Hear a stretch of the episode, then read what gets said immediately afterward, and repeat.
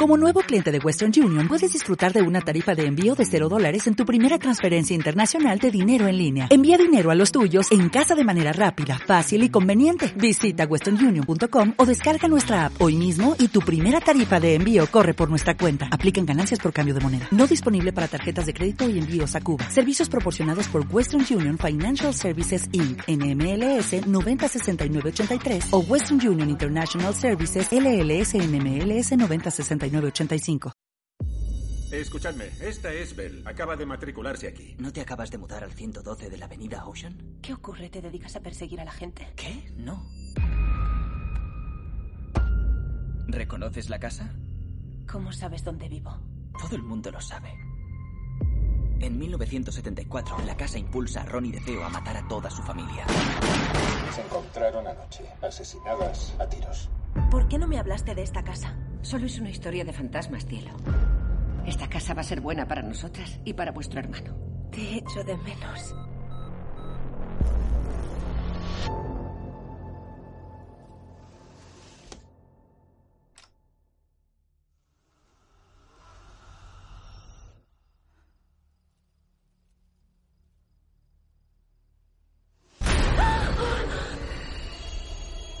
Siento.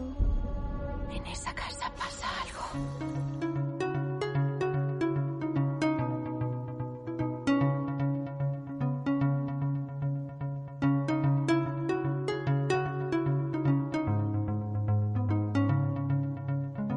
La realidad se halla oculta en el mundo espiritual y supera los confines de lo material.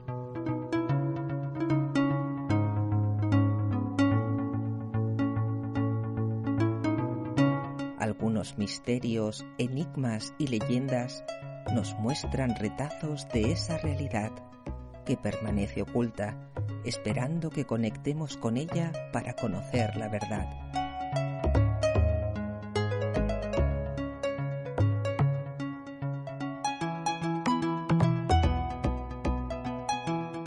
Hoy te invitamos a que te conectes con esa realidad que te hará libre. Acompaña a nuestro equipo en esta aventura, al mando de las operaciones Rosy López, Javi Durán y Miguel Ángel Segura.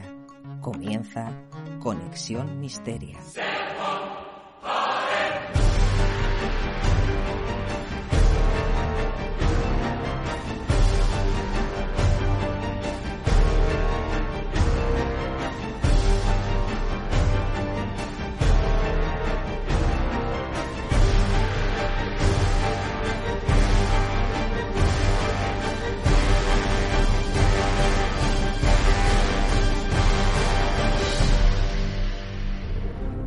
Si te gusta el misterio, visita miguelangelsegura.com, un espacio dedicado al mundo de los enigmas.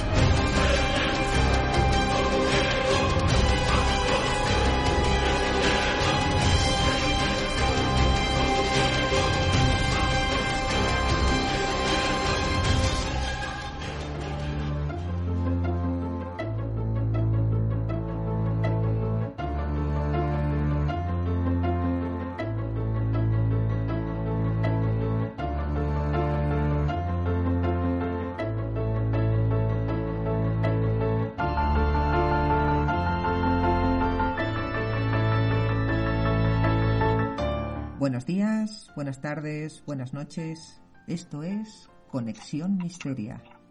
Hoy vamos a abordar el tema edificios embrujados y para ello el equipo se ha vuelto a reunir. Tengo al otro lado del teléfono a Miguel Ángel Segura. Hola, buenas tardes. Hola, buenas tardes, Rosy. A mi derecha tengo a Javi. Hola Javi, buenas tardes. Hola, buenas tardes, Rosy. Y la presente que os habla, Rosy. Pues vamos a abordar este tema y, como no, contamos con un libro escrito por Miguel Ángel en, en, noviembre del 2018 con este título, Edificios embrujados. En esta novela él nos habla de varios lugares y hoy hemos seleccionado tres de ellos. El fuerte de San Cristóbal, ubicado en Pamplona, el Hospital del Tórax, ubicado en Tarrasa, y el orfanato de San Llorenç Savall, ubicado en San Llorenç Savall. ¿Qué nos podrías contar de estos tres lugares y por qué edificios embrujados? ¿Qué hay detrás? Bueno, eh, lo primero que hay que aclarar es que cuando hablamos de edificios embrujados, también estamos hablando de edificios encantados o edificios donde se produce actividad paranormal, fenómenos paranormales en general. Eh, estos tres lugares son tres lugares emblemáticos dentro del mundo del misterio a nivel nacional, no solamente dentro de sus, eh, de sus zonas, sino a nivel nacional, incluso a nivel internacional. El Hospital del Tórax supongo que bueno, todo el mundo lo conoce y mm, carece casi, casi, casi de presentación. El fuerte de San Cristóbal, para el que no conozca ese lugar, se va a sorprender muchísimo porque la historia que tiene es brutal. Es, es una pasada. Además, es 10 veces más grande que el Hospital del Tórax. Mide exactamente de terreno 615.000 metros cuadrados y está construido hacia el interior. Tuvieron que volar literalmente la cima del monte Escava para construir este fuerte militar que lo que es la fortificación son 180.000 metros cuadrados distribuidos en tres plantas subterráneas. Es una fortaleza inexpugnable y además arrastra una de las historias más eh, terroríficas que han ocurrido en este país, donde se produjo la fuga carcelaria más importante de España, donde 795 presos se fugaron una noche y más de 200 fueron abatidos por el monte durante esa fuga. Después pasamos al orfanato Santa Teresa de Jesús, ubicado en Sayorén Sabar, donde también hay una historia bastante, como mínimo, curiosa y a día de hoy se habla de que suceden fenómenos paranormales de todo tipo. En estos tres lugares he estado investigando, he tenido experiencias y hoy quiero contar pues esas experiencias, mis investigaciones, mi opinión personal de todo lo que ocurre ahí y compartirla con todos los oyentes. Pues es muy, muy interesante. ¿Por qué lugar te gustaría empezar? Porque los tres tienen historias similares, pero al mismo tiempo cada una es más increíble que la anterior. Pues si quieres por el fuerte San Cristóbal, que lo hemos mencionado primero. Pues vamos a ello. Bueno, pues el fuerte San Cristóbal oficialmente se llama Fuerte Alfonso XII y fue construido en honor al rey, como he comentado antes, en la cima del monte Escava, en Pamplona, a unos mil metros de altitud. Eh, se comenzó a construirse en el año 1878 y, atentos a este dato, porque, porque tardó 41 años en construirse. Es decir, la obra terminó en 1919. Esto nos desvela lo grande que es el lugar y, bueno, el trabajo de construcción que hay detrás. Incluso en, en, la investigación documental llegué a rescatar los nombres de los militares encargados de la construcción, que fueron el comandante de ingenieros José de Luna y el coronel de ingenieros Miguel Ortega. Pero es que antes de que estuviese construido el fuerte de San Cristóbal, ahí, en ese lugar, había otras edificaciones. Por ejemplo, en el año 1291 eh, se encontraba ahí un castillo en la cima del monte Escava. Y, eh, bueno, eh, junto al castillo había una ermita, ermita de San Cristóbal. De ahí que uno de los apodos que adquiere el fuerte de San Cristóbal es, precisamente fuerte de San Cristóbal por la ermita que había ahí, a pesar de llamarse, pues, como digo, fuerte de Alfonso XII. Eh, pues bueno, después, por ejemplo, había más edificaciones. Eh, pero centrándonos lo que en lo que nos interesa, en la historia más reciente, que es el fuerte de San Cristóbal, decir, como he comentado antes, que es una, es una construcción subterránea y que se tuvo que volar literalmente lo que es el monte para poder empezar a construir esas tres plantas subterráneas. Consta de numerosos fosos, muros, galerías subterráneas, pasadizos, túneles, habitaciones, etc. Es un lugar inexpugnable que está controlado por dos torres de vigilancia. En definitiva, eh, es un laberinto, un gran laberinto, un inmenso laberinto de tres plantas escondidas en la tierra. Los muros eh, están cubiertos, atentos, por dos metros de tierra que sirven de protección. Y como explicaba antes en la introducción, la extensión del terreno son 615.000 metros cuadrados, de los cuales 180.000 metros cuadrados son de fortaleza. Según los expertos, los expertos, esto es un auténtico coloso defensivo. Comenzó, el lugar comenzó a emplearse como prisión durante la Segunda República Guerra Civil Española y en la posguerra. Desde 1934 eh, fue un penal hasta el año 1945, 11 años aproximadamente. En febrero de 1936, como anécdota, se, se decretó una amnistía para los presos políticos. Pero luego, eso fue en febrero del 36, pero luego en julio del mismo año, el fuerte de San Cristóbal se volvió a convertir en el penal más duro de España. Y esto es muy significativo por todo lo que, lo que arrastró después. Los muertos, bueno, se habla más de más de mil muertos en esa época, de los cuales en, los últimos ocho años perecieron 300 personas allí, concretamente eh, hasta el año 1945. El suceso más escalofriante, más terrorífico eh, que he mencionado antes ocurrió el 22 de mayo de 1938, donde se produjo la mayor fuga carcelaria de la historia de España, dejando pues más de 200 muertos. De hecho, fijaros que qué escalofriante es cuando subes por el monte Cava con el coche, vas viendo que los laterales en el monte hay pequeños cementerios de 20, 30, 40 cruces que son de las personas que murieron abatidas a disparos durante la fuga. La fuga fue muy curiosa porque se inició a la hora de la cena y unos 30 reclusos aproximadamente se organizaron, fueron desmontando a los guardias hasta que llegaron a apoderarse de la fortaleza y huyeron. En esa fuga fue cuando se produjo pues, la, la matanza. Todos los presos o la mayoría de presos fueron abatidos los primeros, los primeros minutos. Pero posteriormente algunos eh, se, se, pudieron esconder por el monte y en los próximos días pues fueron todos, eh, todos menos tres, fueron capturados. De estos tres hubo solamente, hay constancia de, de uno de ellos que al parecer terminó en México. Eh, de otro no se sabe absolutamente nada y hubo uno que tiene una historia también muy impactante que le apodaron Tarzán porque estuvo varios meses escondido por el monte, alimentándose de lo que pillaba en el monte, hasta que al final fue capturado. Y como anécdota final, es, tenemos constancia de que el preso que organizó la fuga se llamaba Leopoldo Pico y su cadáver nunca apareció. Mm. Esta es la historia más o menos resumida mucho de lo que aconteció, en, de lo más importante que aconteció allí en el, en el fuerte San Cristóbal. Aparte de las penurias que vivieron los presos, tanto de un bando como de otro. Menuda historia. O sea, ya hablar de una fuga de 200 personas fallecidas en la fuga es, es increíble. Es brutal, es brutal. ¿Y cuándo fuiste tú allí a investigar? Mira, fuimos a investigar el lugar hace ya unos años, creo que fue en el año 2010, si no me falla la memoria. Fuimos un fin de semana porque previamente habíamos organizado en Montserrat una quedada. Una quedada, la verdad que fue bastante bien. Acudimos 50 60 personas, estuvimos, bueno, haciendo una especie de, bueno, charlas, ponencias en la misma montaña de Montserrat, eh, explicando experiencias, eh, bueno, casos y demás.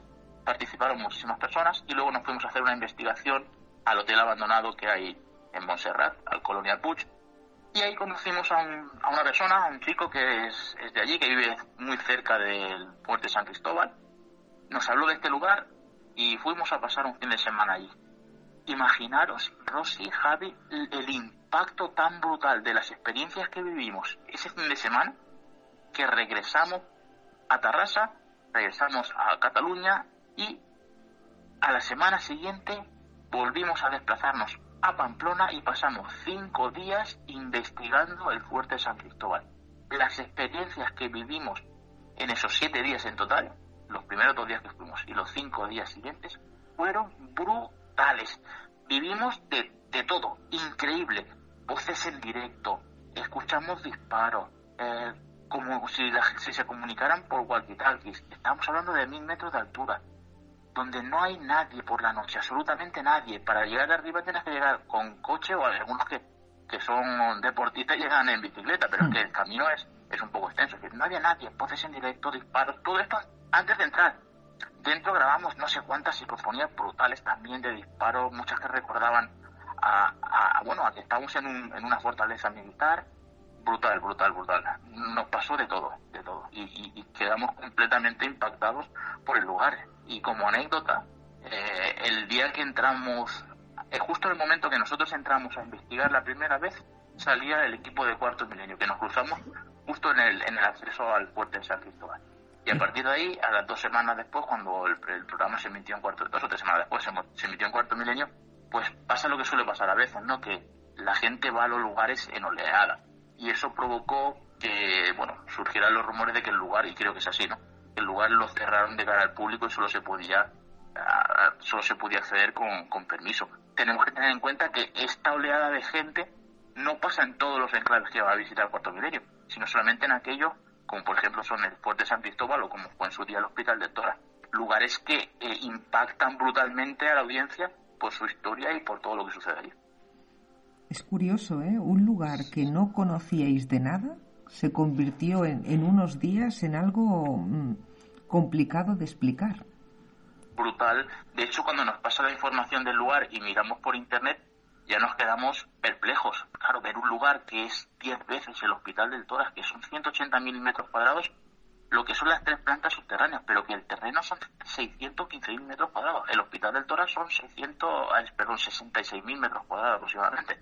Claro, eh, el impacto es brutal, porque hasta ese momento no conocíamos lugar más grande que el Hospital del Toras. Y todo el mundo, cientos, miles de personas que iban al Hospital del Toras, incluso gente muy conocida dentro del mundo del misterio, se quedaban impactados por la grandiosidad y la, la, majestuosidad del edificio. Pues imagínate cuando te das cuenta que vas a ir a un lugar que es 10 veces como eso.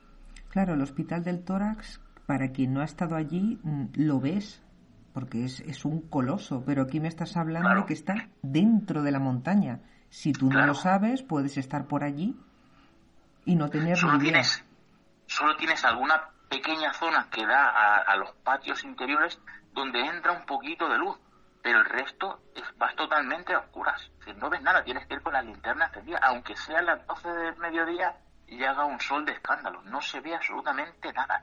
Y el, el silencio es brutal porque los muros son tremendos, tremendos, tremendos. La sensación que tienes ahí dentro es, es inexplicable, no se puede, no se puede explicar. Sí, es como adentrarte en, las fauces de, de la tierra, como una mina prácticamente. Exacto, exacto. Y por eso decidí que en en, mi novela Edificios embrujados, comenzar con este escenario como, como principal, principal fuente de, la trama, porque creo que es, espectacular, vamos, es que no tengo palabras para definirlo. ¿Qué recuerdas que te impactó más? ¿Lo, ¿Lo que llegaste a vivir o la soledad y el silencio cuando te ibas adentrando? Todo, todo. De hecho, la, lo la inmensa grandeza que tiene el lugar por dentro en cuanto a metros cuadrados, eh, la vas viendo a medida que vas que te vas adentrando. Es decir, nosotros en los siete días no conseguimos recorrerlo entero. Fue imposible.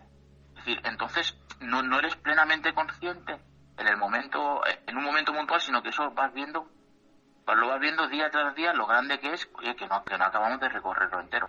Pero el, el impacto más repentino, por decirlo de alguna manera, fue el hecho de, de, las cosas extrañas que nos encontramos allí. Estamos hablando de que antes de empezar a investigar el lugar, cuando estábamos fuera en, el, en la montaña, estábamos a lo mejor, no sé, a 50 metros de la entrada al fuerte, y escuchamos voces en directo y disparos, pero me recuerdo que, que, gritaba, ¿habéis escuchado eso? Hola, sí, sí, unos disparos, sí, sí, tío, unos disparos. Y una voz que decía no sé qué, sí, sí. Pero ¿cómo ha sido eso? Y en ese momento volver a escuchar más voces todavía, decir, pero qué locura es esta, y, ves allí que no hay coches, que no hay nadie, que, que son las 11 o las 12 de la noche y no hay absolutamente nadie, que estamos nosotros que no es como otro lugar que pueda haber un coche que está retirado. No, no, es decir, es que si en la esplanada de arriba no hay coches, que no hay nadie. Y allí solo se puede subir con coche. Hay aislamiento en el momento que llegas allí ya. Claro, claro, claro. Y, y, eso se repitió durante toda nuestra nuestra exploración dentro del fuerte. Y luego cuando revisamos la grabadora era brutal. Era brutal porque aparecían psicofonías, psicofonías, pero vamos, un montón de psicofonías y, algunas que tenían relación directa con lo que con, la historia del lugar o lo que sea. Había, por ejemplo, mira, una psicofonía que, decía, yo era el centinela que asesina. Decís, pero, pero ¿qué está pasando aquí? Y era una psicofonía brutal. Otra que a lo mejor, otra que decía, mira, te mataré aquí cayendo. Dices, esto es siniestro. Otra que, que, reforzaba la idea de que estamos en un fuerte, que decía, esto es un fuerte. Otra que preguntaba, ¿quién anda ahí? O otra que decía, ¿quiénes van? También escuchamos como transmisiones de radio, como si, si por, por radio se, con, se comunicaran dos o tres personas o varias, es increíble. Y como te digo, disparos, eh, voces de, que, que, decían nombres o, nos advertían de, o, no, nos advertían, no, nos amenazaron de dónde vais, no se puede pasar, bueno, moriréis o, bueno, yo qué sé, una locura, una locura que decías, pero esto cómo es posible. Sí, es como si como si se fundieran, por decirlo de alguna manera, como dos realidades y vosotros seréis los intrusos, porque aquello tenía vida, por lo que estás explicando. Sí, sí, era como si, como si aquello estuviese vivo, es decir, como si estuviésemos, o si hubiésemos traspasado el espacio, el, eh, una línea de tiempo, eh, quieres decir. Una, una línea de espacio temporal y estuviésemos cuando la época del fuerte estaba activo, lo único que nosotros veíamos el fuerte pues eh, abandonado, como está en la época actual pero las comunicaciones y, lo que escuchamos en directo hacían relación a eso. Eh, eh, escuchamos una, una psicofonía también que, que, es brutal, que se escucha un grito, ¡ah! y luego un disparo, pero es que el disparo viene acompañado del silbido, del silbido que, que hace la bala cuando, la, cuando dispara, ¡pum! Ese silbido, y es clarísimo. Es que nos quedamos perplejos, dijimos, pero, pero esto, ¿qué, qué, es esto? Es decir, todos, todos, absolutamente todos nos quedamos impresionados. Ha sido una de las experiencias más comprimidas y más fuertes de las que, he tenido, que he vivido en mi vida. ¿Y en los cinco días que estuvisteis, tuvisteis algún fenómeno físico, aparte del psicofónico o las voces directas? Nos pasó un par de cosas curiosas. Eh, estábamos en una zona que había una escalera como de caracol, pero era de piedra, era como bajando hacia, hacia, un, hacia otra zona. Y, yo no sé si era el cansancio ya o qué es lo que era, pero yo vi como una especie de así de monje, era como una figura de un monje, de monje así entre blanco y anaranjado así, que, se plantó delante mío y, bajó por la, por la escalera. Yo dije, no dije nada, pero al principio, luego, al rato dije, ¿habéis visto esto? No sé qué, que yo he visto más la sensación de ver esto y tal. Y, nadie ve nada. Digo, bueno, o sea, habrá sido paranoia mía, del cansancio, no lo sé, no le quise dar mayor importancia. Pero es que al salir, recuerdo que estaba estábamos ya saliendo y, cuando sales de lo que es la fortificación, para eh, salir a la zona exterior de los muros tienes que subir una escalera que es muy, muy, muy larga, muy alta. Y vimos a un compañero, eh, íbamos a tal, y iba yo junto con Alberto, uno de los compañeros, y vimos que abajo, en la, primera escalera abajo, había alguien y pensamos que era uno de nuestros compañeros. Y bueno, lo vimos, nos miramos Alberto y yo, no sé qué comentamos, y cuando volvimos a mirar, esa persona estaba arriba del todo, si no habían pasado ni 10 segundos, estaba arriba del todo, que para llegar arriba tiene que pasar bastante más tiempo, estaba arriba del todo. Venga, va, daros prisa, daros prisa. Como, pero que no estaba aquí abajo ahora mismo. No, no, yo no estaba aquí abajo, yo llevo aquí un rato esperando. Y vimos algo ahí, alguien ahí, que en realidad no estaba. Parece que estás relatando la historia del tercer hombre. ¿Qué historia es esa? ¿No conoces la historia del tercer hombre?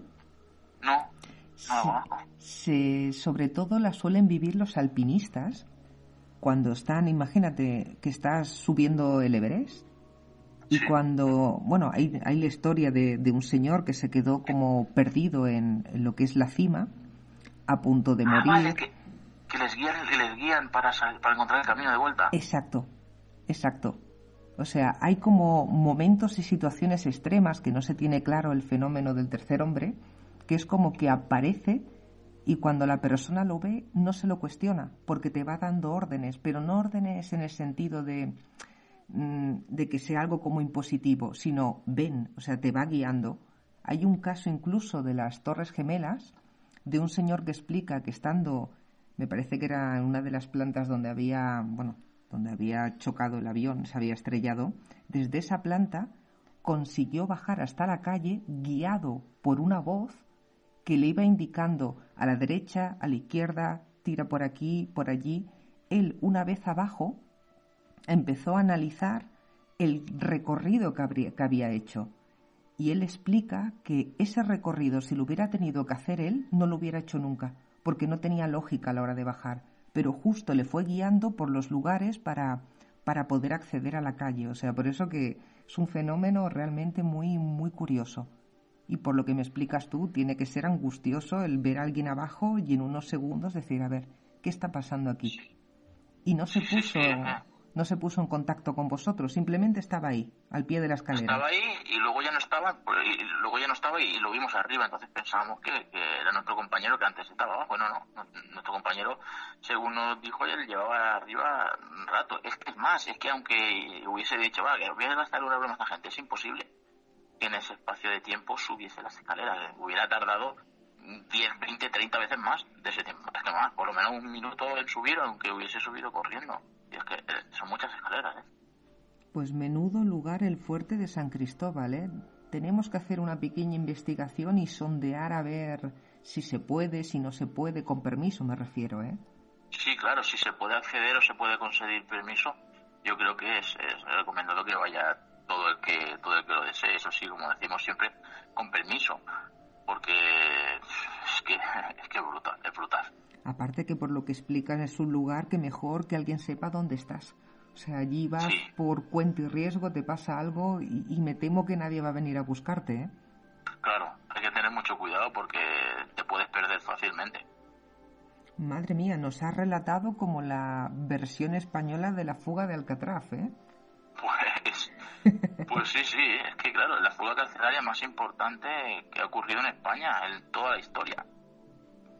¿Y tienes en esos archivos de casa alguna psicofonía que podamos aquí mostrar?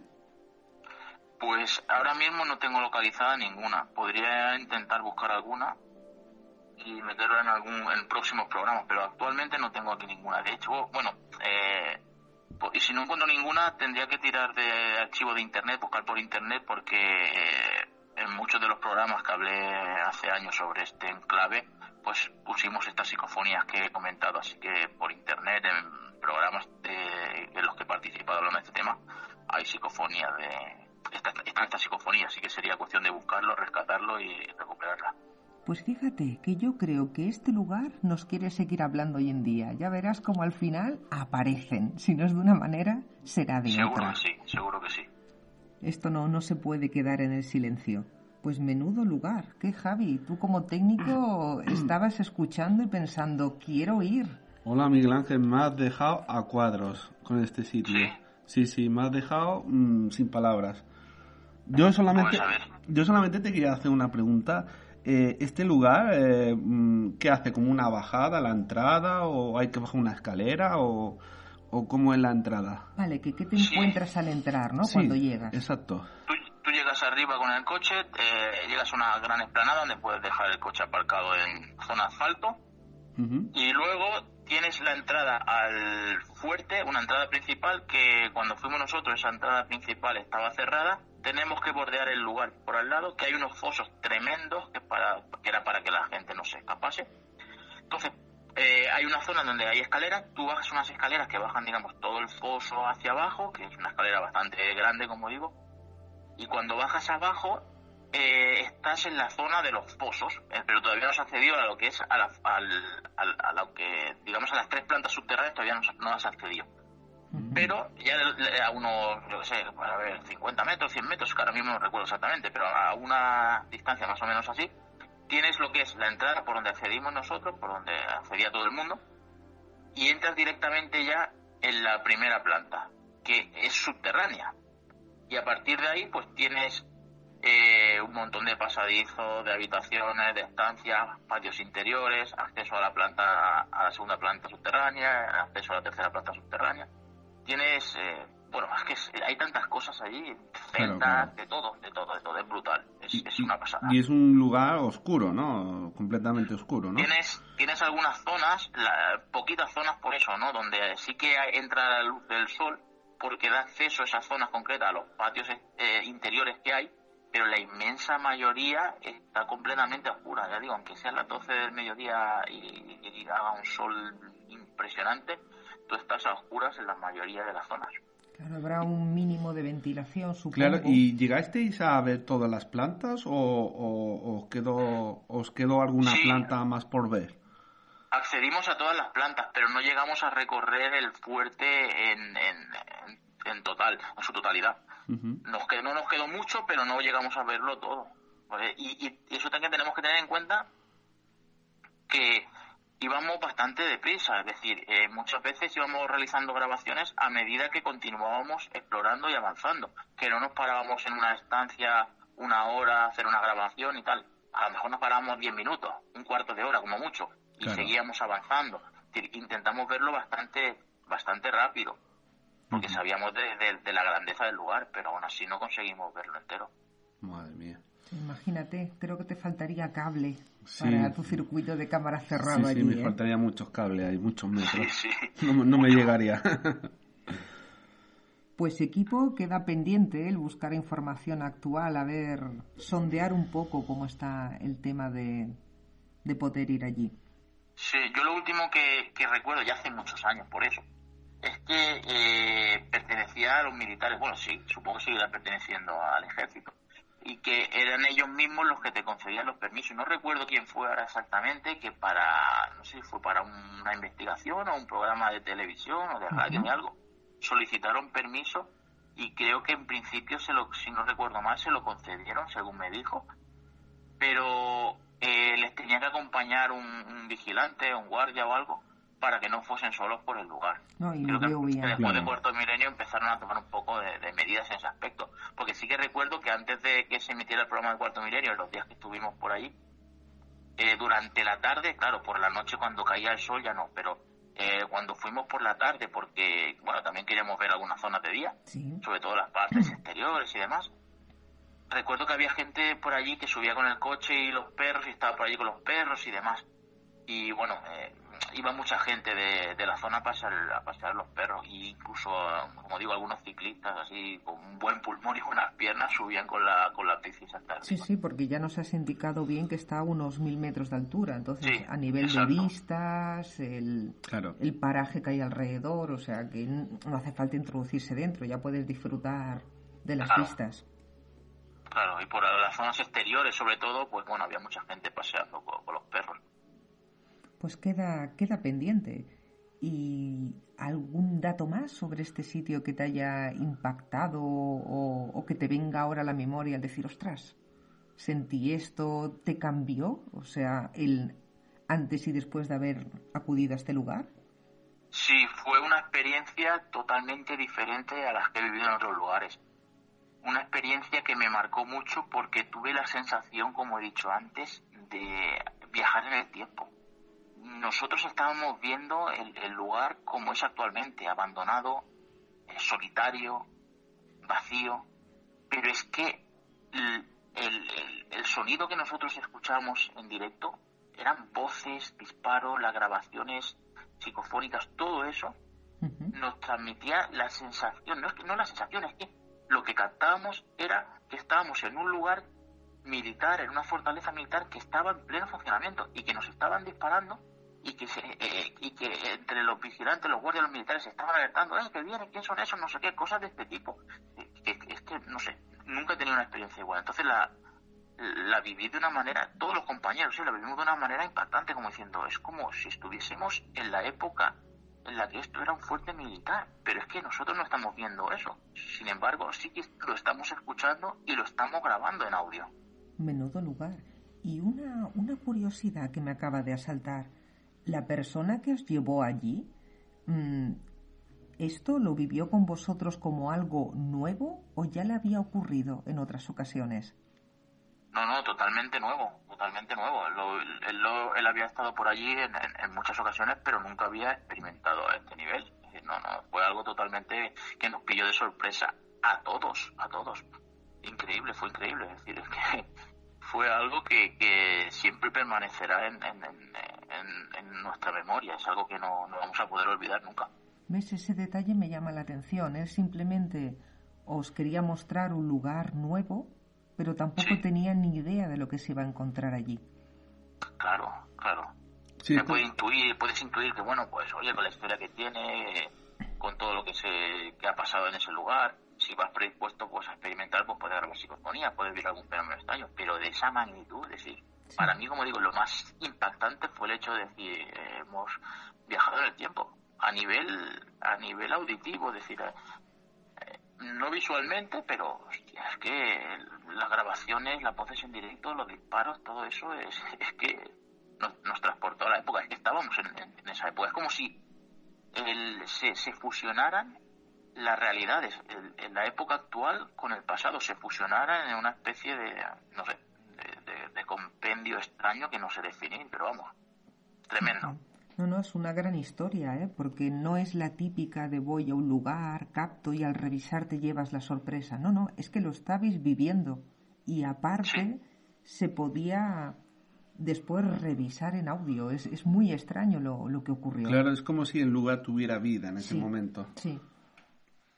Sí, sí, está, está claro. Para mí el, el Fuerte San Cristóbal es eh, muy especial, es muy especial. Igual que lo es, por ejemplo, el Hospital del Tórax o que lo es Torres Albana. Luego hay otros lugares que también son muy especiales donde he vivido cosas muy buenas, como Cambuquet, Casalila, pero Torres Albana, Hospital del Tórax y Fuerte San Cristóbal sería la, la, sería la pirámide o el triángulo del misterio que a mí más me ha impactado. Y después del Fuerte San Cristóbal, mm, ¿con qué te quedas de edificios embrujados? ¿Más el tórax o el orfanato de Santa Teresa de Jesús? De estos dos, te digo que me quedo sin, sin lugar a dudas con el Hospital del Tórax. Ya lo sabíamos. Eso sí, pero antes, en mi lista de favoritos, antes que el Hospital del Tórax, colocaría a Torres Albana. Mm. Y, Torres Albana es, es, diminuto, es, es menos de un 1% de lo que es el Hospital del Tórax, pero mucho menos. Sin embargo, en cuanto a, fenómenos paranormales, es brutal. Y un día hablaremos del Torres Albana en profundidad, porque eh, la, es decir, los investigadores realmente no son conscientes, aunque a día de hoy no lo sé, porque de eso también hablaremos, dicen que el lugar, en el lugar ya no ocurre nada, pero años, años atrás no eran conscientes realmente de lo que, del foco que era ese lugar. Allí, allí realizar una investigación continua, de, montar una especie de, laboratorio o de, o de acudir al lugar muchas veces para investigar realizando un método brutal, brutal, porque no he conocido lugar con mayor actividad paranormal, de contacto directo, es decir, de interactuar directamente con la causa paranormal que Torres Albana, pero de este sitio hablaremos en otro día. Y si los oyentes quieren ir haciendo boca sobre este lugar, sobre Torres Albana, que sepan que tienen un libro con el título Torres Albana en, Amazon que publiqué hace no hace demasiado y donde abordo este, este tema. Pero ahora, si quieres, eh, a tu pregunta de si prefiero el Hospital del Toras o, o el Orfanato de Santa Teresa de Jesús, como bien sabéis, prefiero el Hospital del Tora, por todo lo que he vivido allí, por la historia que tiene el lugar, por los misterios y por los secretos que, que se ocultan todavía a día de hoy. Siempre te he querido hacer esta pregunta. La primera vez que entraste en el hospital del tórax, que nos comentaste que la grabación se quedó como saturada, ¿te imaginabas lo que iba a venir después? ¿Qué va? No, no.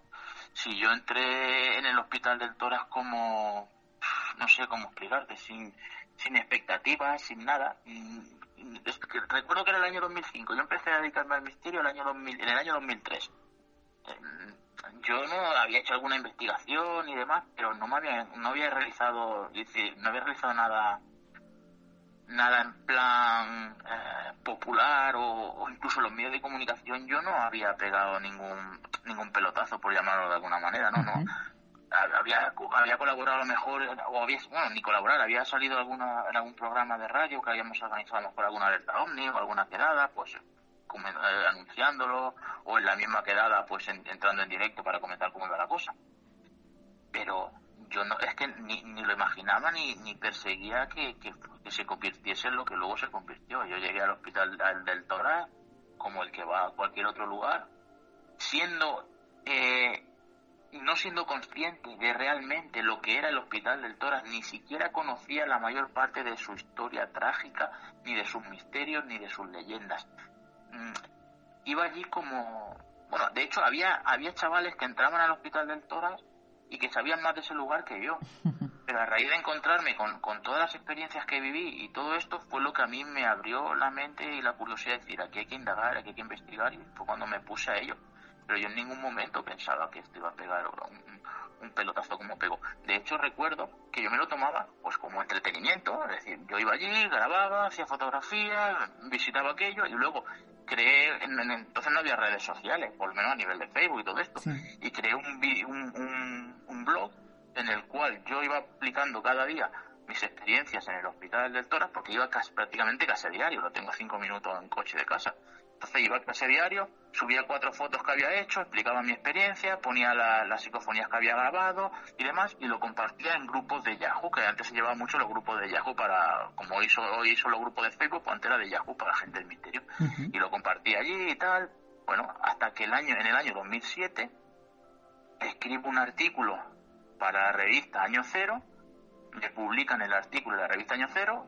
Eh, anteriormente había publicado algún artículo en una revista que se llama Código X, que era una revista que bueno, salió solamente tres o cuatro números y luego desapareció y había publicado alguna cosita y tal, pero yo no estaba metido de lleno en todo el tema de radio, medios de comunicación, televisión, nada.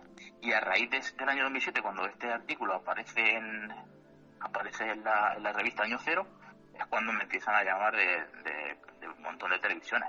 Cuarto Milenio, de, también de Antena 3, Tele 5, de Televisión Española, me empiezan a dar un montón de programas de radio, empiezo a, a, colaborar eh, luego ya en el año 2008 con, con Santiago Vázquez en, Radio Nacional de España en Sexta Dimensión, y bueno, y a partir de ahí se monta el, el, el boom total del Hospital del Tora y la gente empieza a conocerlo pues de forma masiva y se crea una especie de, de, de, no sé cómo explicar, de un, un fenómeno social el tema del hospital de que, que a día de hoy sigue siendo. ¿eh? Sí. Rara es la persona que no que no tiene contacto con el mundo del misterio y dices tórax y todo el mundo sabe dónde está. No hay que dar más, más explicación. Es curioso, ¿eh? Es como que en aquella primera indagación te hubieras convertido como en el, en el portavoz de ese edificio. Claro, la de horas y horas que has estado allí. ¿Y sabes lo que, sabes lo que me demostró esto, lo que me enseñó? Lo he, lo he aprendido con el paso de los años. Que cuando uno quiere conseguir algo, no, lo normal es que no lo consiga. Es decir, las cosas llegan sin buscarlas. Sí, es curioso. Todo el boom que me llegó a mí de tele, todo esto me llegó sin buscarlo.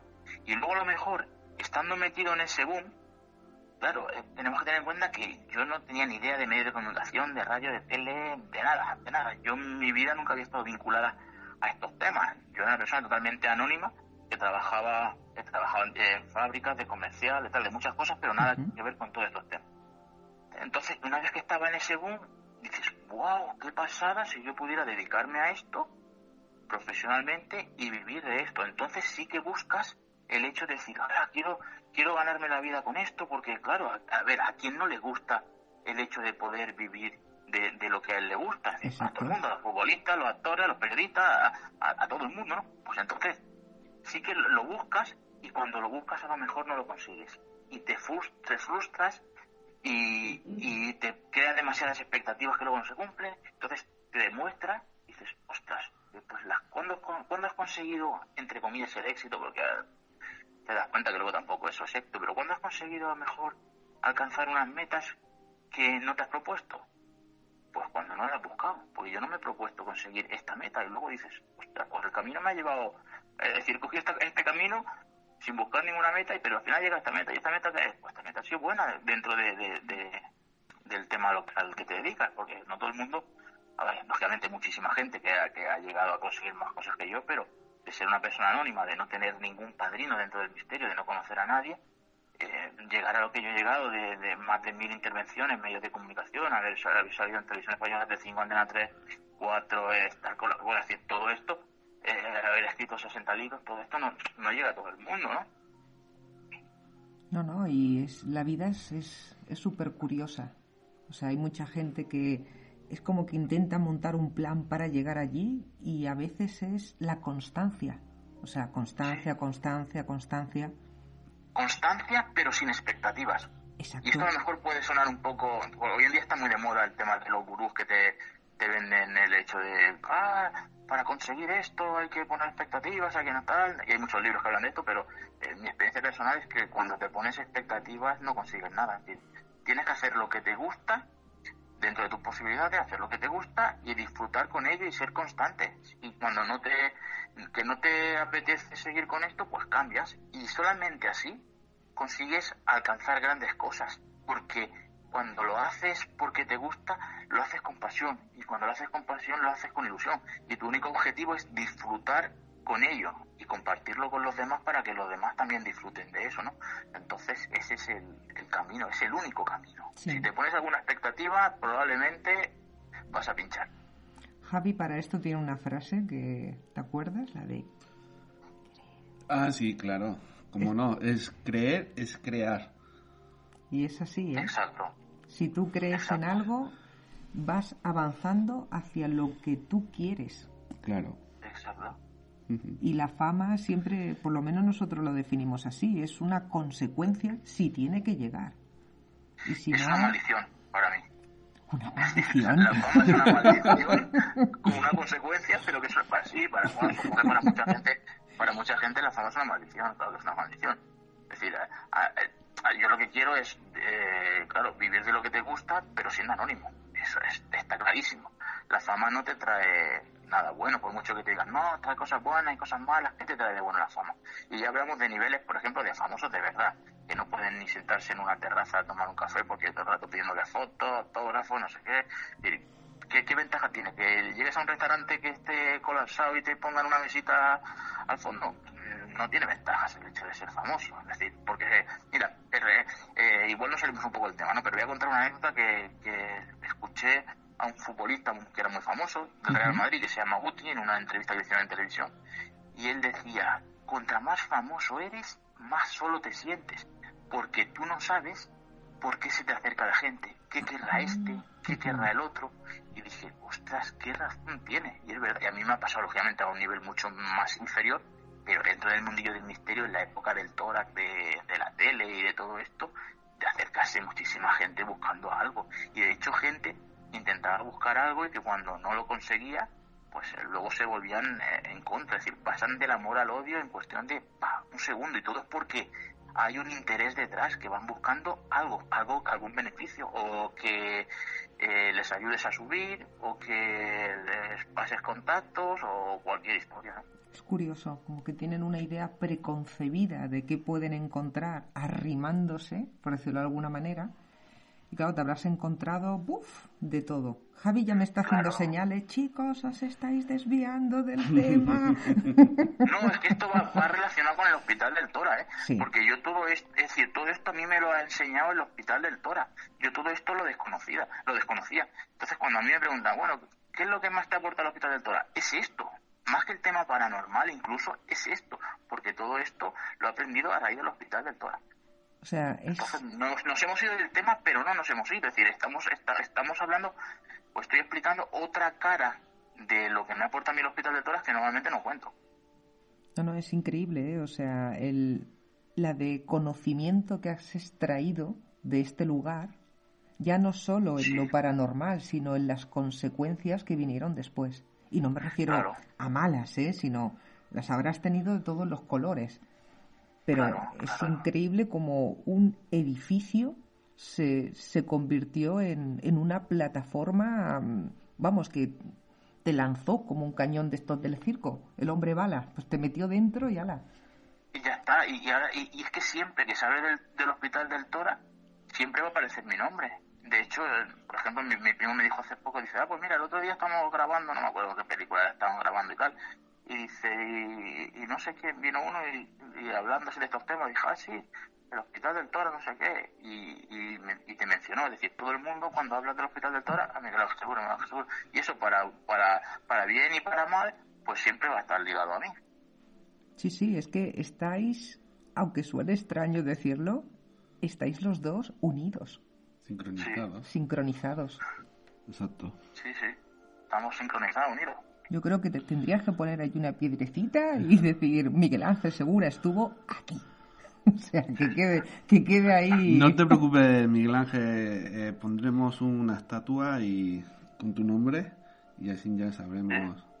En vez de la de Rocky, pondremos una, una allí con la grabadora en mano me hice una camiseta que ponía yo estuve en el hospital del Tora para una para ponérmela en un programa de televisión de aquí de, Tarrasa que colaboraba que era un programa de televisión que aparte de hacer entrevistas y todo esto tenía un poco un toque de humor y tratábamos estos temas con un poco de, humor para bueno normalizarlo un poco y me acuerdo que me puse esa mucha canción. Yo estaba en el hospital de Tora y el de todo el rato era, pero si ya lo sabemos, si ya lo sabemos. es que claro, una pregunta del hospital del tórax. ¿Se te ha resistido algún rincón de ese edificio? ¿O lo has visto absolutamente todo? Yo creo que lo he visto todo, ¿eh? Claro, son muchos años, pero no lo sé. No lo sé. Que yo sea, que yo sepa, eh, creo que lo he visto todo. Lo que hay algo que no llegamos a encontrar que es la zona de la morgue, pero es porque estaba cerrada. Ah. Mm. O sea que en la morgue no has estado. En la morgue no he estado, ¿no? Es, curioso. todo lo demás, vamos, no sé, sería extraño que me hubiese dejado algún rincón, pero claro, tenemos que tener en cuenta que eh, lo que es el terreno con las edificaciones y todo, son 66.000 metros cuadrados. De hecho, había gente que decía que eres un exagerado, que no sé qué, no sé cuánto. Bueno, ahí está Wikipedia, que puede ir todo el mundo, todo el mundo a verlo, creo que, creo que lo pone, 66.000 metros cuadrados. Entonces, decir, siempre te puedes olvidar alguna cosa, aunque sean muchos años que estás allí investigando y demás, pero vamos, yo creo que no, yo creo que he recorrido todo milímetro por milímetro. ¿Te has dado cuenta de la gran contradicción de este lugar? Me explico el tórax siempre se habla de, esa, bueno, del drama que se vivió. Allí la, ah. gente enferma, los suicidios. A priori, mm, el lugar o el lugar, podríamos decir, físico más cargado debería ser precisamente la morgue.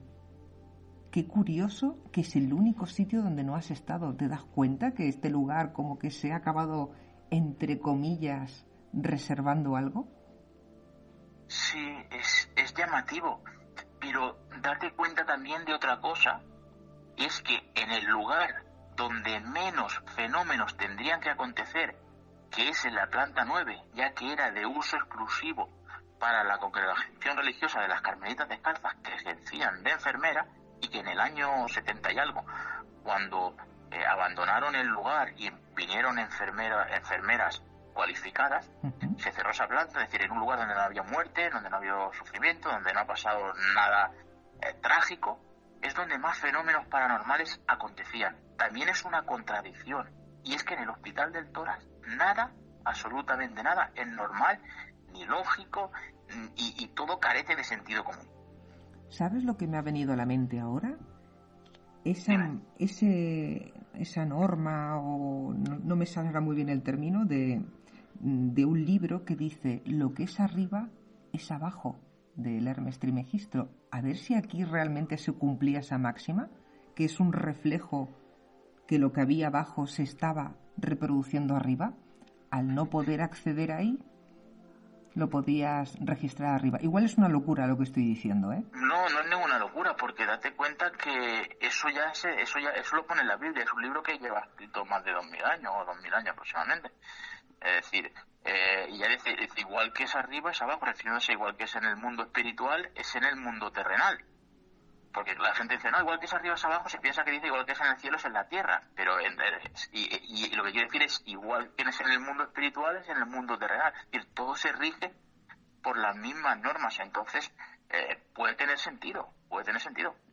Porque date cuenta, vosotros habéis estado, Rosy, Javi, en, los aledaños del hospital del tórax, en la zona donde están los túneles, que no se puede entrar porque lo han cerrado, pero en la caseta esa que hay fuera y en esa zona estuvimos grabando una noche y se captaron psicofonías y empezaron a, empezó a fallar la, luz de la linterna. con la ratita, estuvimos con la ratita, con esa que tenéis que que repite las palabras que las palabras que se dicen, ¿no? Y, y, sucedieron cosas extrañas eh, y estamos alejados del hospital del Tora, pero claro, también puede ser un reflejo. Sí, que no es necesario a veces estar en el interior para poder vivir o captar este tipo de fenómenos. Claro. Y de, y de este lugar, mm, ¿qué es lo que más te ha impactado? Así como hablabas antes del fuerte de San Cristóbal, que eran, podríamos decir, las voces en directo, el tipo de ruidos.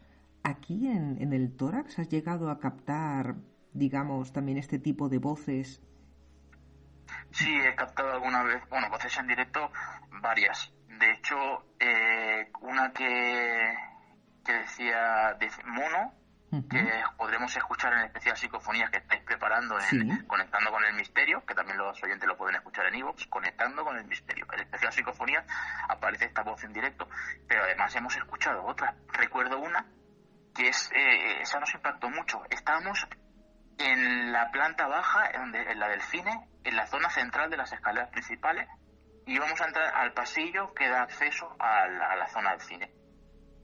Y era de noche, íbamos en completo silencio con las linternas y escuchamos un sonido como el típico de las enfermeras que hacen en los hospitales cuando se ponen el dedo entre los labios y hacen...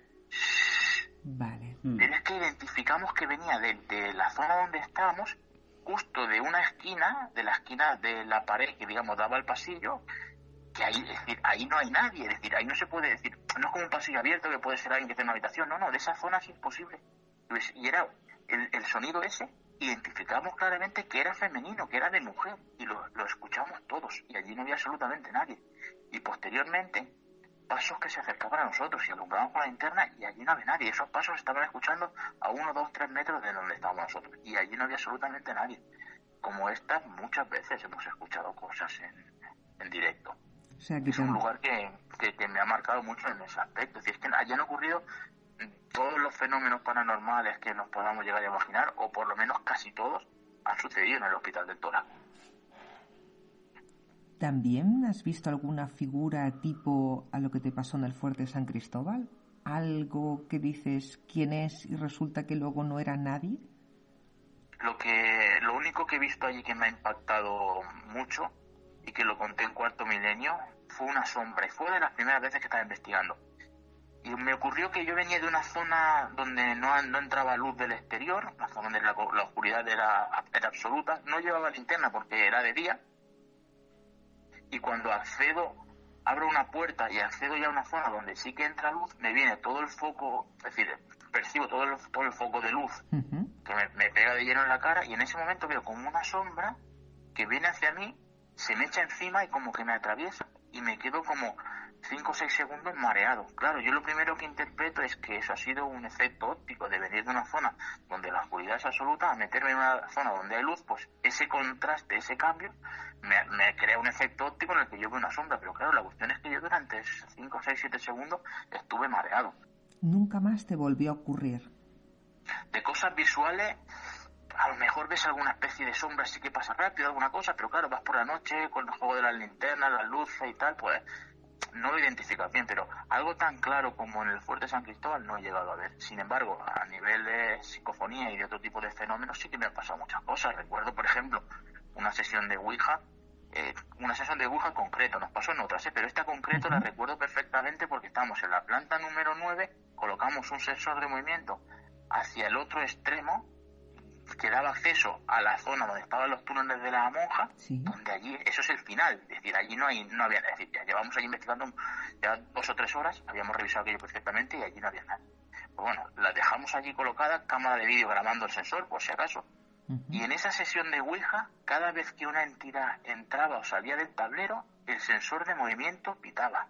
Dijimos, qué curioso, si entraron, no lo sé, no recuerdo si fueron las, el número de entidades que entraron y salieron aquí a sesión, pero a lo mejor fueron siete, ocho. Y cada vez que entraba una, uh, se despedía una, pupu, pitaba el sensor. Y al rato pitaba otra vez, hola, y entidad nueva. Es decir, ¿pero esto qué es?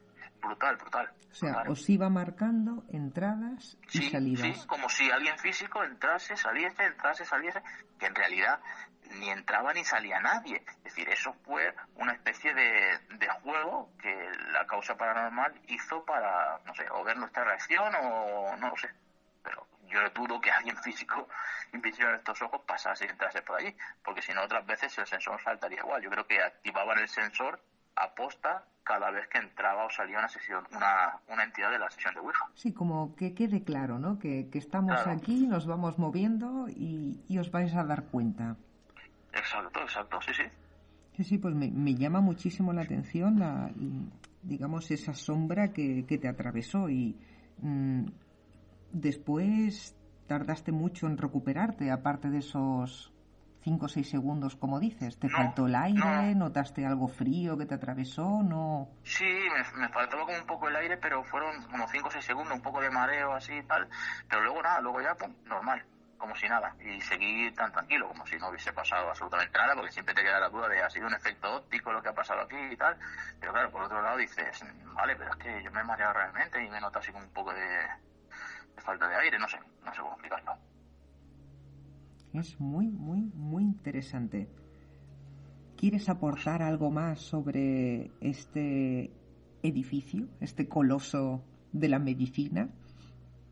Pues yo creo que hemos dicho bastante y ya he hablado durante muchos años del Hospital del Tórax y, casi todo el mundo, todo el mundo ya sabrá muchas cosas de este edificio. Si alguien, algún oyente tiene alguna duda o quiere preguntar algo, lo puede dejar aquí en Evox, en, en, los comentarios y con, con, mucho gusto si puedo responder porque eh, conozco la respuesta a la pregunta que formulen, pues yo les respondo tranquilamente. O que nos pueden enviar incluso las preguntas si quieren a través de de WhatsApp o de email y entonces ponemos las preguntas en, en, otro programa y, las contestamos. Así mm. también son protagonistas ellos. Pues sí. Les dejamos el, mail y el WhatsApp. Pues si quieres. Pues sí. Muy bien. El email es conexiónmisteria.gmail.com y el número de WhatsApp 6 eh, 698, perdón, vale, empiezo 698 85 52 51 698 85 52 51 y así son también partícipes nuestros amigos. Sí podemos hacer también este formato interactivo. Exacto perfecto. Así queda bien pues ponemos el, la nota de audio que nos han enviado con la pregunta y respondemos a esa pregunta. Y puede ser muy interesante puede estar muy entretenido. Pues ya lo sabéis si queréis hacer algún tipo de, consulta con Miguel Ángel sobre el fuerte San Cristóbal o el tórax, bueno, y nos queda uno, el orfanato de Santa Teresa de Jesús. ¿Qué nos puedes contar de este lugar?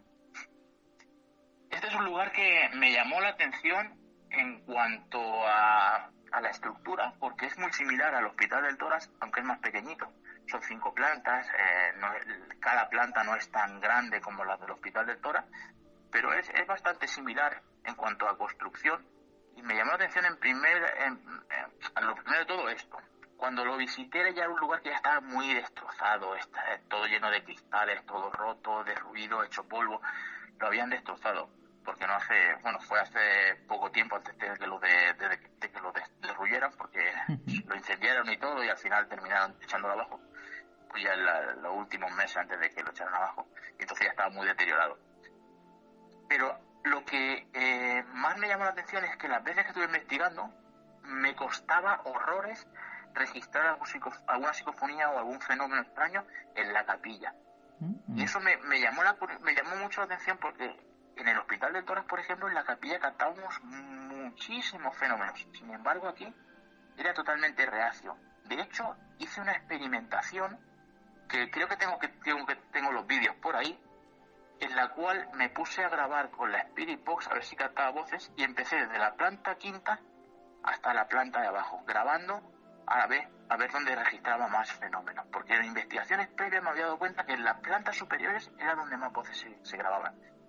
Y efectivamente constaté que eh, donde había más actividad era en la planta 5, luego en la planta 4, en la planta 3 ya apenas había nada, y en las plantas inferiores no registré absolutamente eh, nada, o prácticamente nada, creo que no registré nada. Entonces eso me llama mucho la atención, el, poder constatar que en las plantas superiores, sobre todo en la quinta, era donde más actividad había. De hecho voy a mirar a ver si tengo por ahí ese vídeo y, voy a intentar eh, hacer algunos cortes para otro programa en el que hablemos de la Spirit Box, poder ponerlos y que, que, nuestros amigos pues puedan disfrutar también de esos momentos que son realmente tensos, misteriosos y que impactan. Sí, porque cada lugar, por mucho que te cuenten, hasta que no estás allí, no se sabe por dónde puede manifestarse o, o qué puedes vivir o captar. Sí, además eh, me hizo plantearme una cuestión y es, ¿es posible que los lugares también creen vínculos con los investigadores? Me explico. Conozco gente, investigadores, que han estado en el orfanato de San y que dicen que han grabado un montón de psicofonías, que han vivido un montón de experiencias paranormales. Sin embargo, yo me he encontrado que eso no ha sido así. mi experiencia personal es que apenas he vivido allí situaciones enigmáticas, misteriosas, paranormales. Es posible que los lugares, como digo, estrechen vínculos solamente con determinadas personas o con determinados investigadores, porque en otros lugares como Torres Albana ha ocurrido al revés, donde yo he tenido experiencias personales junto con los compañeros que me han acompañado muy intensas, otras personas no han llegado a experimentar esto. Entonces, la pregunta que me hago es eso. ¿Puede haber lugares, qué creéis vosotros, Rosy, Javi? ¿Hay lugares, los lugares pueden entablar vínculos con determinadas personas? Javi va haciendo con la cabeza, eh, explícate. Yo mi opinión, mi opinión personal, la tuya. yo creo que es depende de la energía del grupo, que los comentaba antes. Estos son como latentes y depende de la energía de cada grupo, los activa más o los activa menos. Es mi opinión personal. Entonces sí, sí que crearían vínculos, pero los vínculos no, los crearía el lugar en sí, obviamente, porque el lugar, eh, los muros, las paredes y eso no tienen vida, que nosotros sepamos, que nosotros sí, pero sí que, sí que se crea el vínculo por esta energía, porque a lo mejor los seres o las entidades que están en ese lugar son más afines a, las, a determinadas energías, a lo mejor la energía que nosotros tenemos, por ejemplo, es más afín para, no sé, las entidades que hay en el lugar X. Pero si nos vamos al lugar Z, nuestra, las entidades que hay allí no son tan afines a nuestras energías, por ejemplo, y entonces la conexión es eh, menos frecuente o menos intensa. ¿Podría ser algo así? Mm. Más o menos sí, por ahí andaría el tema. Yo creo que una de las maneras para averiguar esto sería, como ya hablamos hace un tiempo, en acudir a dos o tres sitios y en estos dos o tres sitios hacer prácticamente lo mismo para ver si hay diferencias, porque no, realmente no lo sabemos. Lo que dices tú, yo me lo he planteado muchas veces, pero nadie lo ha puesto en práctica. Claro. claro. El ahora hago esto, esto, esto, pero como, como si fuera una especie de obra de teatro, ¿no? Empiezo así, hago esto y me marcho. Pero esa secuencia repetirla en varios lugares. Claro, por, eso, por, eso yo, por eso yo siempre digo lo mismo, las investigaciones no, no vale ahora mañana me voy aquí a, Torres Albana, ahora me voy a, a Cambusqué, ahora me voy, no sé si me explico, eh, cada día yendo a un lugar nunca vas a averiguar nada. No, pero es válido. sí, sí, pero ir a varios sitios, pero, haciendo lo mismo. Pero espera un momento, un momento. Uy, uy, ya, ya, empieza el debate, ya empieza. ¿Qué me explico? Javi, no, Javi, esto es como la cerveza, no tienes que ser fiel a una marca siempre. Claro, ahí donde yo, ahí donde yo voy a parar. Lo, lo, lo, que hacen muchos investigadores que van a muchos sitios y dicen que hay mucha fenomenología paranormal, pero no llegan a nada. Yo donde quiero llegar es más vale siempre, casi siempre, o tener dos o tres sitios como mucho y siempre investigando y descartar las fechas, las horas y todo. Eso es una investigación. Lo otro es coleccionismo, como digo yo, de cromo. Sí, es que... Coleccionismo de cromo. ¿Cuántos cromos tienes? claro. ¿Y cuántos cromos tienes tú, Javi? No, no, yo no tengo ninguno. yo no tengo ninguno. Yo lo que me vengo a referir que siempre tener dos o tres sitios e investigarlo a fondo y así sí que podrá tener conclusiones o sería lo suyo. Pues, ¿qué os parece si cuando nos, levanten el confinamiento y todo esto, si, porque no sabemos lo que va a pasar, es que no sabemos lo que va a pasar, pero bueno, si, si podemos volver a hacer vida entre comillas, ya, entre comillas medio normal y podemos salir a hacer cosas, ¿por qué no hacer un experimento, eh, como comenta Javi, de centrarnos en un lugar o en dos lugares y, machacarlo a nivel de investigación y a su vez compartirlo con los oyentes dentro de, tanto del programa eh, Conectando con el Misterio como del programa Conexión Misteria, poder dedicar de vez en cuando un programa a esta investigación que estamos llevando a cabo, exponiendo los resultados que estamos obteniendo para que todos nuestros amigos, los oyentes, sean partícipes de ello, porque yo creo que no se ha hecho nada así, o por lo menos no se ha divulgado, se habrá hecho, supongo, se habrá hecho algo así, pero que no se ha divulgado para que todo el mundo pueda disfrutar de esas investigaciones y sobre todo pueda obtener eh, los resultados y las conclusiones a las que llegan los investigadores. Sí, sí, yo lo veo muy interesante. Imagínate poder coger dos lugares, los que sean, ir comparando también entre ellos. Aquí hemos hecho esto, aquí esto, que, en qué se parecen, en qué se diferencian. Claro, sería lo suyo. Y hacer el programa, hacer el programa en directo y de lo que se está haciendo en ese momento. Sí. Y comparar los datos para ver si se activan más de un lado o se activan menos del otro. Y así ¿Y en qué fechas? Y así podríamos hacer lo que tú dices, Miguel Ángel. El lugar también tiene algo que decirnos. Exacto. Exacto. Claro, sería hora, fecha, eh, qué mes, eh, sería un poco todo esto. Si se activa más niño, hombre, mujer, si hay más fenomenología paranormal, qué es lo que se activa más, con qué aparato se activa más, sería un poco... sería muy bueno, será, muy bueno de hecho. Y, y, aparte, eh, el programa en directo. Sería, sería espectacular. Y yo creo que, fijaos una cosa, ya ya no tanto el, el, tener registro, digamos, de temperatura, todo, todo lo que tú dominas, Javi, tu laboratorio, sino me gustaría también tener un registro de nuestro estado de ánimo. Puede parecer una locura, ¿eh? O sea, un antes y un después, cómo entras, si estás bien, si tal, y cómo sales, si estás más cansado, si estás más o menos igual. Claro, por, por eso, aparte del laboratorio, se toma la medida de temperatura de nosotros, más la tensión que tengamos cada uno para ver y comparar si nos afecta o no nos afecta, que eso es muy interesante. que eso nadie lo hace, nadie. Es que Javi tiene un tensiómetro de presión en el equipo, ¿eh? Sí, sí, es un fenómeno el tío, ¿eh? que cuando alguien dice estoy mareado, vamos a comprobarlo. Y es cierto, baja la, baja la presión también. Sí, sí, sí que baja, sí. Y eso se, eso se sabe muy rápido. Pues es muy, muy, muy interesante. ¿Y, de, ¿Y del orfanato de San Llorenç te sorprendió algún fenómeno, digamos que a día de hoy no sepas cómo catalogarlo? No hubo nada especial que destacar en cuanto a un fenómeno paranormal concreto, pero lo que sí me llamó muchísimo la atención es lo que comentaba antes de que, ¿por qué la planta quinta, que es la última planta, es donde más fenómenos se producían y donde más voces registraban?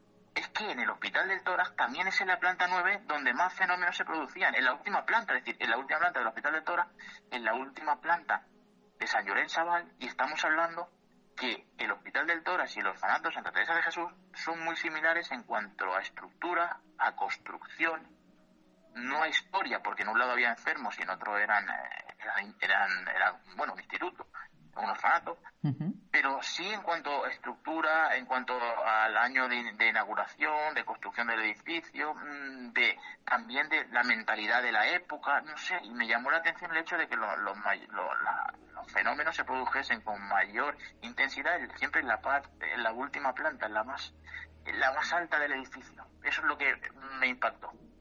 Pues eso tendríamos que anotar todas estas cosas, o sea, y Miguel Ángel, otra cosa que yo te quería comentar al tema de parafonías. Em, me gustaría hacer un experimento que esto creo que nadie lo ha hecho. Me parece que nadie. Ningún grupo de investigadores, que yo sepa nadie. A lo mejor sí, ¿eh? igual me equivoco, pero creo que nadie. Es em, experimentar solo en psicofonías, ¿eh? En un río, en un campo, en un sitio abandonado, en un sitio que que no hay nada, eh, o sea, en un bosque. O sea, variar las condiciones acústicas, ¿quieres exacto, decir? Exacto, para ver qué es lo que se activa más, a dónde se activa más. O sea, que nos quieres llevar de excursión, ¿no? sí, pero es para simplemente para saber si, si estos tipos de voces, que son tan inteligentes, a dónde se activa más. ¿Quieres poner en práctica la teoría del rastreador? Exacto si a ver si nos rastrean si es el mismo o, son diferentes o, qué es lo que son. Lo que hablábamos en, pues, el otro programa. Es muy interesante lo que propongo. Las ¿eh? voces acompañantes. Claro que es interesante. En cuanto, en cuanto podamos salir, sí, sí. en cuanto podamos salir, si consideramos que podemos salir tomando las medidas de seguridad pertinentes, porque nos pueden decir, sí, sí, podéis salir, pero hay que ver las cosas. Pero bueno, eh, si podemos salir y podemos hacer las cosas bien, eh, sería interesante llevar a la práctica esto. Y yo supongo que antes o después, antes o después podremos comenzar a realizar este experimento y el que hemos y el que has comentado anteriormente Javi yo creo que va a ser va a ser muy bueno. Yo creo porque podremos podremos sacar estadísticas datos y incluso patrones de comportamiento de estas voces o, o son rastreadores o es el mismo o son diferentes o, o qué. Claro porque esto yo creo que nadie hoy en día lo hace nadie pero bueno hoy en día no porque no se puede salir pero cuando se acabe esto de que podamos salir ya de casa haces este tipo de experimentación es brutal. Claro, porque el fenómeno mm, lo vinculamos a edificios embrujados, como el tema que estamos tratando, pero sería interesante ver otro tipo de entornos. Claro, un cementerio, bueno, que sea alrededor, no hace falta entrar, en el campo, en un río, en el mar, eh, donde sea. Depende, Depende, yo he experimentado prácticamente en, en, todos los lugares que, está, que estáis comentando y hay enclaves en los que he grabado cosas y otros en los que no. Hay cementerios en los que sí que he registrado algo y otros cementerios en los que no. Eh, bosque es lo mismo, el edificio es igual. Entonces, no sé, pero sería interesante, claro, pero yo lo, yo lo he ido realizando de forma aleatoria, sin anotar estadísticas, sin nada. Entonces lo interesante es lo que tú dices, ¿no, Javier? El hecho de poder anotar todo eso para encontrar patrones, estadísticas, comportamientos y, muchos datos que, ahora mismo no, no, disponemos y que pueden ser muy interesantes. Exacto, no, no, no una noche me voy al campo y ya está, no, no. Muchas noches, como muchas noches en un campo, muchas noches en un cementerio, muchas noches. Es para saber las estadísticas, qué es lo que son realmente. o, o tener un patrón más o menos para ver qué, podrían ser estas cosas. Pensar que a nivel estadístico nos podríamos llevar muchas sorpresas, datos que ahora mismo no asociamos y luego cuando vemos una serie, una muestra significativa, o sea, cuando ya tengamos bastante recopilado, decir, ostras, si cuando se hace esto parece que se activa lo otro. Entonces, lo veremos realmente cuando llevemos un tiempo. Claro. Exacto a ver que podamos salir pronto y, hacemos lo que son. Sí, sí, sí que podremos salir pronto. Yo creo que sí, hay que confiar, hay, que tener fe. Bueno. por cierto, yo, yo quería hacer una pregunta. Quiero que seáis sinceros. relacionado con el tema que hemos hablado y con el libro de Edificios Embrujados. Sí. Eh, que por cierto, el libro de Edificios Embrujados lo pueden encontrar, ya lo saben los oyentes, en Amazon, tanto en papel como en digital. Pero, eh, ¿creéis que he acertado eligiendo estos tres lugares para meterlos como base central del libro? El Fuerte San Cristóbal, el Hospital del Tora y el Orfanato de San Llorens. ¿O hubierais elegido otros de los que he investigado? Hombre, el Fuerte de San Cristóbal es... Aquí nos hemos quedado parados con la historia. Sí, sí, es el mejor. El tórax evidentemente tenía que estar y y Santa Teresa de Jesús también. Sí. Pero para mí la revelación ha sido el, el, primero. Ha sido brutal, brutal. Una historia increíble. De hecho, escribí un libro hace años que ya no está disponible ni en Amazon ni en ningún lado este libro que se titula Investigación en la cárcel del horror, donde relato todo paso a paso de lo que sucedió en esas investigaciones. Es un libro que a lo mejor algún día lo que pasa es que no tengo los archivos para reimprimirlo, pero a lo mejor algún día lo vuelvo a reescribir y, lo publico, porque creo que es algo que tiene que quedar ahí de archivo para, para que bueno eh, la gente pueda, pueda disfrutar de, esa experiencia.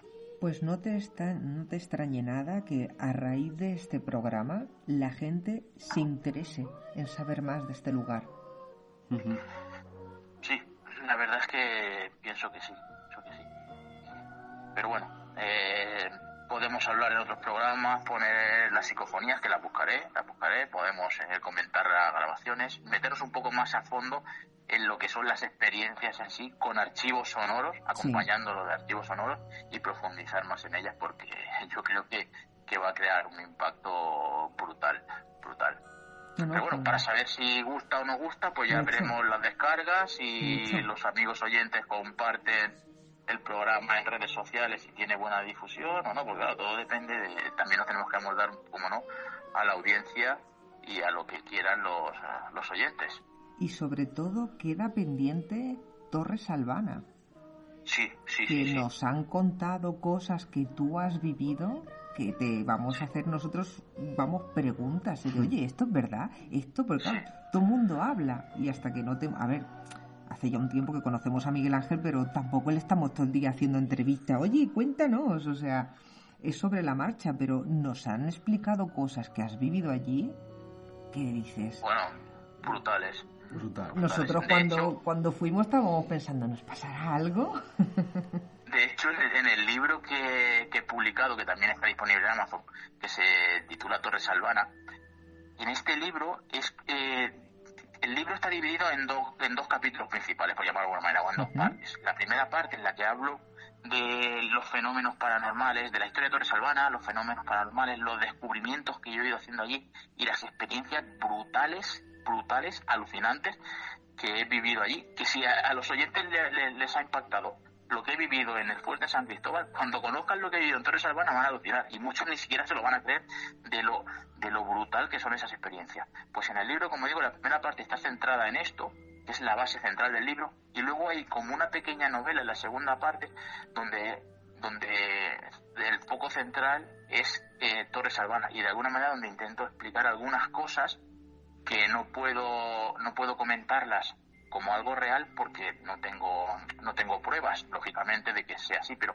donde dejo volar mucho mi imaginación o mi intuición de posiblemente lo que se puede esconder ahí dentro. Entonces yo creo que también va a ser un libro que les va a interesar muchísimo y que puede ser el, eh, el, foco principal o previo mejor dicho el foco previo a lo que va a venir después que va a ser el programa en el que hablemos de Torres Albana y donde me vais a preguntar todo lo que queráis sobre mis experiencias y hablaré como siempre lo he hecho, eh, con la verdad por delante, guste o no guste, se lo crean algunos o no se lo crean. Es decir, me vais a preguntarlo y yo, os explicaré todo con pelos y señales para que nuestros amigos que están ahí al otro lado pues puedan saber lo que quieran de este lugar. Incluso ellos mismos, como hemos dicho antes, tienen un teléfono, le hemos dejado el WhatsApp y el, y el email, nos pueden enviar preguntas que quieran hacernos sobre, amigo, vosotros igual, sobre Torres Albana, sobre el tórax o sobre cualquier otro lugar. Sí, es que de Torres Albana nos han contado unas escenas que digo, un día tengo que, lo haré en antena, explícamelo, pero a ver, ¿dónde, por dónde, cuándo, cómo? O sea, ves preparando el archivo de la memoria. ¿Me quieres hacer una pregunta sobre Torres Albana para concluir el programa de hoy? Hmm. ¿O prefieres dejarlo para otro día? No sé, como, como tú quieras. Yo creo que para el próximo día, porque va a ser tan elaborada que va a ser esto parecido al CSI, ¿no? O sea, a ver, explícame esto. Perfecto, perfecto. Pues ya lo sabéis, nos queda pendiente Torres Albana. Espero que hayáis disfrutado de este Edificios Embrujados, porque ha sido la verdad que, todo un descubrimiento. Y bueno, y si queréis saber algo de lo que es parte técnica, también podéis hacer alguna pregunta. Pues un placer, Miguel Ángel. ¿Quieres aportar algún dato más? Yo creo que hoy hemos hablado y hemos contado muchos trucos, ¿eh? Y muchos lugares yo creo que hemos dicho muchas cosas y nada, pues si, los, si algún amigo oyente quiere preguntar alguna cosa o hacer algún comentario o explicar alguna experiencia que haya tenido, pues tiene el WhatsApp disponible y el email, así que nada. Sí. Creo que queda dicho todo. Ha sido un placer estar con vosotros y con los oyentes y me lo he pasado muy bien contando estas experiencias. La verdad es que disfruto mucho cuando explico eh, cosas que he vivido a lo largo de estos años porque recuerdo momentos que han sido brutales y, eso me hace, me remueve por dentro todo aquello y me hacen ganas de, si pudiera ahora salir corriendo con todo el equipo de grabación e irnos por ahí, pero no podemos, no podemos, hay que estar en casa, hay que aguantar aquí como titanes. Pero lo haremos. lo haremos, lo haremos, claro que sí. Aguanta, si estaremos ahí. Aguanta Miguel Ángel, que ya tengo el equipo preparando y ya está a punto para, para salir corriendo a los sitios. Ya tenemos todas ganas, ¿eh? Después de un parón que hemos tenido todos, ya no solo por la cuarentena, sino previo, parece que esta cuarentena nos está sirviendo para coger como prioridades. Hmm. Sí, además eh, la gente está comiendo mucho en, este, en estos días. Yo estoy haciendo solamente dos comidas al día y, estoy bajando de peso porque quiero estar en forma, tanto mental como físicamente, para cuando podamos volver a salir, eh, meterme otra vez de lleno más de lo que estaba, porque, bueno, sabéis que he regresado un poco al tema de la investigación, pero todavía meterme más de lleno en estos temas y quiero estar bien físicamente, mentalmente, espiritualmente, a todos los niveles para poder dar el 200%. Pues lo haremos. Y poder descubrir muchas cosas. Pues tú harás dos comidas. Javi mm, se come tu tercera, se come mi tercera. yo al revés, yo estoy engordando. Tiene que acabar esto ya para que se mueva. Cada uno Lo, vive de una manera. Me mira, me mira y se ríe. Cada uno lo vive de, una manera. Hay que aprovecharlo como una oportunidad pues Hay que tomarte esto como una oportunidad, es decir, ponerte aquí en este caso, digo, cuando, te pones meta no consigues cosas, pero en este caso, eh, más que una meta es eh, ponerte un objetivo, pero un objetivo de día a día que te ayude a sobrellevar todo esto. Como se suele decir, vivimos de 24 horas en 24 horas. Claro, claro, claro. Pues nada, chicos, recordad, Conexión Misteria y Conectando con el Misterio, que ya mismo saca otro programa. ¿No, Rosy? No vamos a decir qué, que es una sorpresa. Y este programa ha sido muy bueno. Ha sido muy interesante. Pues nada, chicos, como siempre. Pues muchas gracias. Y el próximo ya veremos qué tema tocamos. Nosotros yo he dejado caer Torres Albana, pero bueno, ya veremos, ya, veremos. a lo mejor, a lo mejor a Torres Albana le dejamos un espacio de dos, tres semanas, incluso un mes, para que los amigos que nos escuchan puedan adquirir si quieren el libro, leerlo y conocer bien el lugar antes de escuchar el programa, porque en el programa profundizaremos en este, en este tema. Así que les dejaremos un espacio de tiempo para que, lo dicho, no puedan adquirir el libro, leerlo y conocer bien este lugar, algunas de mis experiencias. Y nada, Fantástico, yo creo que ha sido un, programa muy entretenido el de hoy. Sí, la verdad es que sí, y sorprendente, ¿eh? Y sorprendente. Yo siempre sorprendo, chicos. ay, ay, ay, nunca acabaremos de conocer todos los misterios que guarda esa cabecita. nunca, nunca. Bueno, quizás sí. Estar atentos para el próximo programa de Conexión Misteria. Hasta la próxima. dum dum dum dum dum dum dum dum dum dum dum dum dum dum dum dum dum dum dum